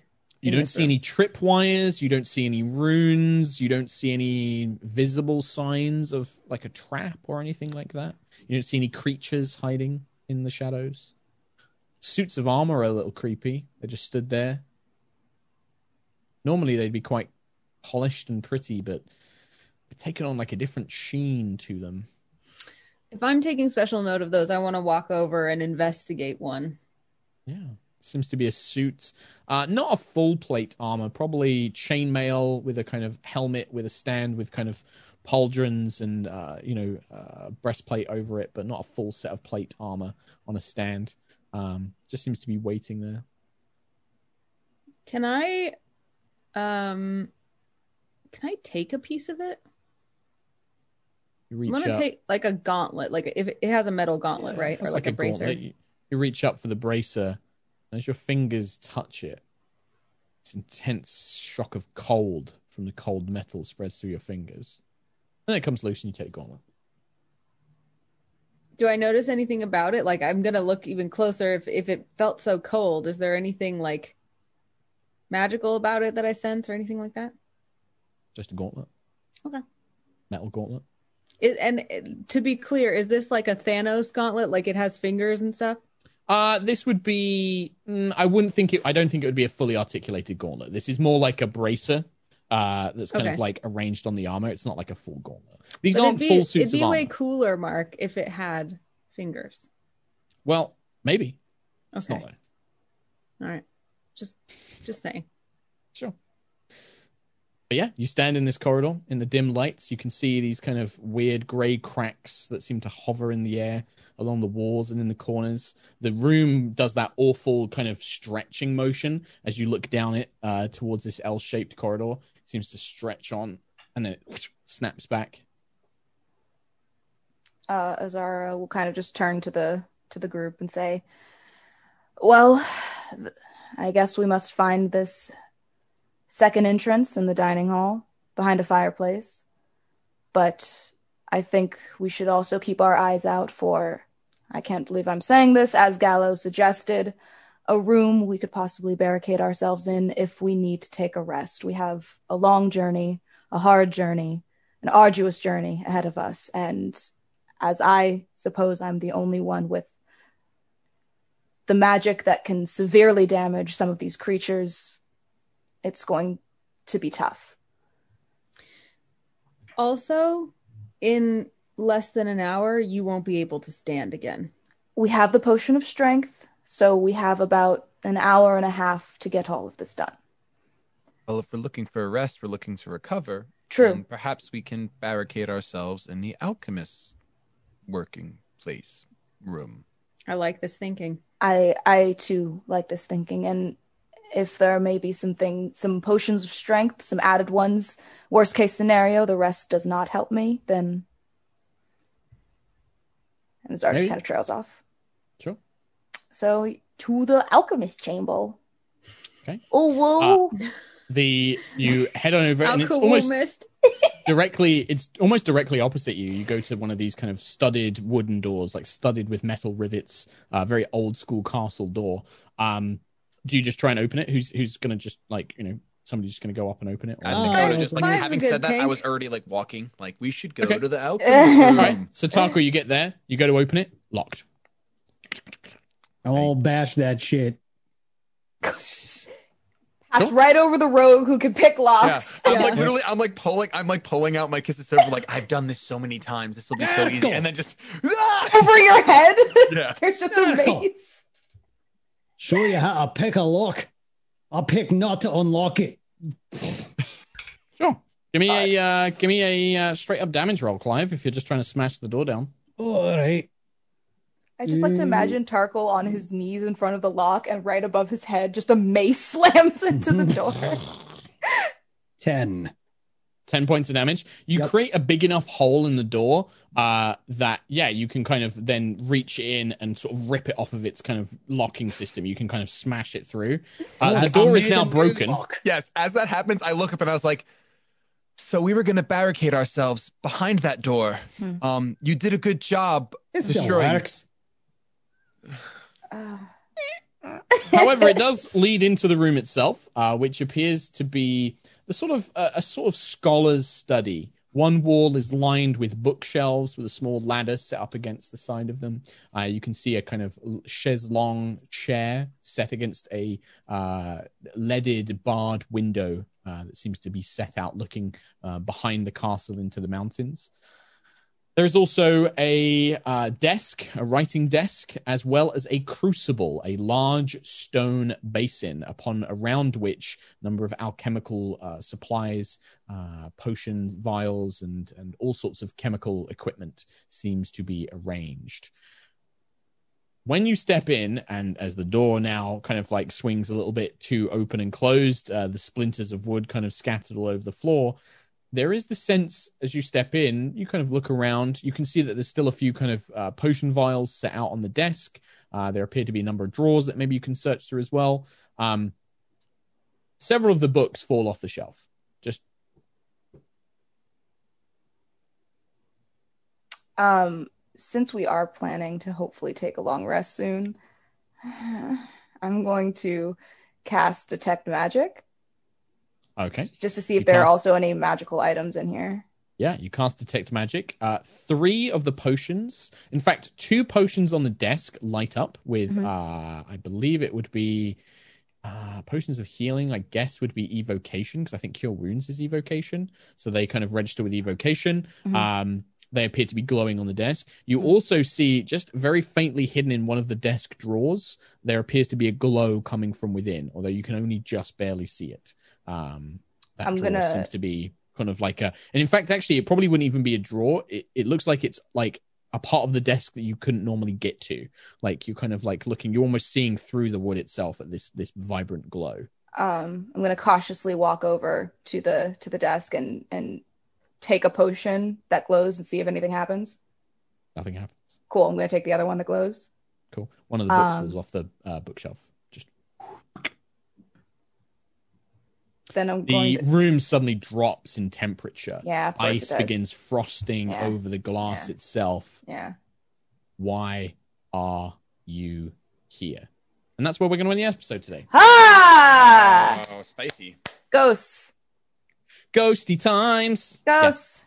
Yeah. Sad ghost castle. Ghost, ghost, ghost Sad ghost times. Castle. But yeah, uh, that's where we're going to end the episode today. So, because we've we've cut it short on a couple of them, and I want to make sure we had time to do shout outs and stuff like that. So. I That's have a, a quick D and D question because I was reminded how great my passive perception is. Yeah. If I roll a perception check, can it not be lower than my passive perception? No, so it's different things, right? So passive perception is passive perception is just picking up things without spending any physical effort to do that, right? So as a as a D M, I try and factor that in that when Agnes walks around, if there's a creature hidden in a room, if it's le- if its stealth is lower than Agnes's passive, you should get a clue that something is in there. The mm-hmm. way that I try and roll passive is passive perception should give you the clues that then prompt you to learn more by examining the room and role-playing mm. and exploring and using your other skills, right? A perception check is like, hey, I want to find a specific thing, or I'm wary that something's in here now. I'm going to make an active check to try and find it. So that's right. how I try and do it. Like, passive is a good thing for like giving away clues. So like if you were in a dungeon corridor and, you know, Agnes's perception, I might describe, oh, Agnes, you see that there's a thin wire that strips, stretches across the thing. You don't know what it connects to. You don't know how it works, but you see the wire. Right. Or maybe you notice that there's like one of the tiles on the floor is ever so slightly raised more than the others. Again, You, that could be a red herring. It might not be. You don't know. But that's what I kind of see passive for. That makes total sense. Thank you. Yeah. I learned like three new D and D things this session. We're learning. We're I learning. Know. The concentration is... one comes up so much because in High Rollers, I have a lot of spellcasters. So we are constantly checking for concentration and making sure that's one thing that we've, we've, uh, we still mess up. But yeah. I it's, feel like I have. It's strange. I wonder if Chris Perkins plays it differently because he never lets me cast spells when I'm concentrating. But maybe maybe he just chose not to make that distinction for me. Maybe. The raw rules is that you can cast... If you cast another spell with concentration, concentration on the first spell goes away. Maybe if you get that's knocked it. out. Yeah. So Maybe that's, I that's... was just like not paying enough attention. Maybe. I mean, the thing is, is D and D's a rules-heavy game, dude. Like, yeah. I don't expect... Like, I don't know half the stuff. I'm still figuring stuff out. Um. So, yeah. It happens. That was cool. Cool. Uh, right. Anything else from anybody? And then we'll do shout-outs. Anything? No, good session. It's fun. Good sesh. You happy? Yeah. Yeah? Good? I'm just, reading, I'm, just, I'm just reading cleric spells. Sorry. Cleric spells. Uh, Nate, don't, uh, did you add Drift Globe? Because that is a physical item as well. So there yes. should be a D and D Beyond entry for it and stuff. Cool. Oh, how many healing potions did I just get? Two greater healing potions. Dope. I got the Drift Globe. I didn't get the other stuff. So, yeah, the other stuff is uh, there was a golden necklace worth... Uh, a golden necklace worth... Where is it? one hundred gold. Um, a gold signet ring of House Braewinter worth fifty gold. Um, and a sealed scroll case, uh, which, if you open, contains a scroll of protection from evil good. That's cool. important. Yeah, that's it. Bam, bam, bam. Um, cool. Who wants to go first? I got a lot to say. I'll go yeah. first. Hi guys, I'm Shady Penguin. Uh, I've been playing so much Pokemon, it's insane. I literally sleep and I see Pokemon or chess. Those are the only two things I've dreamt about for the past two weeks. Wait, so, video game you, or card game? Uh, video game. I know. I'm sorry. Sorry, Anna. I know. I still open lots of Pokemon cards, but uh, I haven't been playing. But I, yeah, so if you want to see me play what is literally the hardest Nuzlocke I've ever done in my entire life, Nuzlocke is just hard mode Pokemon. Come out tomorrow, twitch.tv slash Shady Penguin around one p.m. Eastern. I'm always late. Chat gets to yell at me. It's really fun to berate me. Uh, and I'm also learning chess, like I said. So I'll be playing that probably next week after I beat the hardest Nuzlocke of my life. Um, and that's that's really all I'm doing right now. I'm gonna tag. Uh, I'm gonna tag Mica. Oh, God, I was looking at cleric spells. Hi, I am Mica Burton. Uh, you can find me at Mica Burton. Uh, I also have a dog, and her Instagram is at Rini's Wild Shape. I also ride horses now a lot more. Um, and so at Mica Strides is my horseback riding Instagram because, you know, that's a thing that cool horse kids do. Um, I'm not, content. It's content. I'm not doing things right now that I can talk about. I have like five N D A things going on, but uh, past things that I've done, you should go check out uh, Critter Hug on the Critical Role channel. Um, and that's it. I'm going to tag Nate. Hey, I'm Nate. I was told that uh, some people were trying to get me to use Danger Sense during the session and just thought I would read what that actually does, which is advantage on Dex saving throws, which would have served me absolutely nothing in this. So just a Except friendly... Except when you were trying to evade the damage from erupting earth. Mm, no, no, no, no. Because also a friendly reminder is even if someone has something, maybe they don't want to use it. So either way, yeah. friendly reminder, don't backseat game. I tag yeah. Anna. yeah. uh, great. I, I'm a big fan. Uh, I've been, well, actually, first of all, Mica and I did something yesterday for oh, yeah. Twitch. Uh, Twitch hired us to help celebrate International Women's Day and Women's History Month. So we did an hour-long talk on my Twitch channel slash Anna Prosser about found family. So you guys will recognize a lot of the stories we tell and a lot of the feels we have if you want to go watch that. And you also may know Kate Welsh from C-Team and various other things. She uh, designed our overlay. So a little shout out and thanks to Kate Aww. for doing that for free because she loves us. Kate's great. She's great. Wonderful. Um, I will not be on Extra Brains this Friday because I'm going on a little staycay for, you know, well-being, which is great. But the following week on Friday, we're doing a show um, where we're going to brainstorm about grief, which I think is a really important thing to talk about that we often don't talk about and make a lot of assumptions about. So I hope you'll come join. That's on my channel next Friday at one p.m. Pacific. And um, I guess that's all that I have to to say about live things until next Tuesday when we will be back. But if you're looking for other D and D stuff to watch, I also did Pawns and Patrons this last weekend with Live in Pink, Seltzer, Koibu, and Silent Osiris, which is always a really good time. And that V O D is also on my channel if you want to go check it out. And I think Mark has not said stuff yet. I have not. Thank you. Uh, there's a bunch of things. Um, the first one I always mention, please do check out my other D and D show, High Rollers D and D. Five years been doing it. Uh, big epic sci-fi fantasy campaign going on at the moment. Uh, we also do a little bit of Curse of Strahd. If you've got some Curse of Strahd vibes that you want to go and fulfill, um, we do that on the High Rollers D and D channel. You can find them on Twitter as well. That's my main thing that I do. Uh, a couple of th- exciting things, D and D things related uh, at the moment as well. One, Candlekeep Mysteries is out, I believe, next week. Uh, and that includes my adventure, my first official D and D adventure in that, The Price of Beauty. There's a few interviews going out uh, that's got some more details on that. And also uh, going live tomorrow on the PAX Australia Twitch channel. Uh, I ran uh, my adventure, The Price of Beauty, from Candlekeep Mysteries for uh, Alyssa Grant, Luke Lancaster, Dan uh, Natoli, and Dale Kingsmill. Um, Alyssa Grant from Penny Arcade, I'm sure you know, and then Luke and Dan from the Pen- PAX Australia team, and then Dale's got a cool D and D uh, YouTube channel. Uh, I ran it for them, and it was a really super fun game that I did this morning, and that should be uh, aired tomorrow. Uh, please come and check that out. It was a lot of fun. They did a really great job.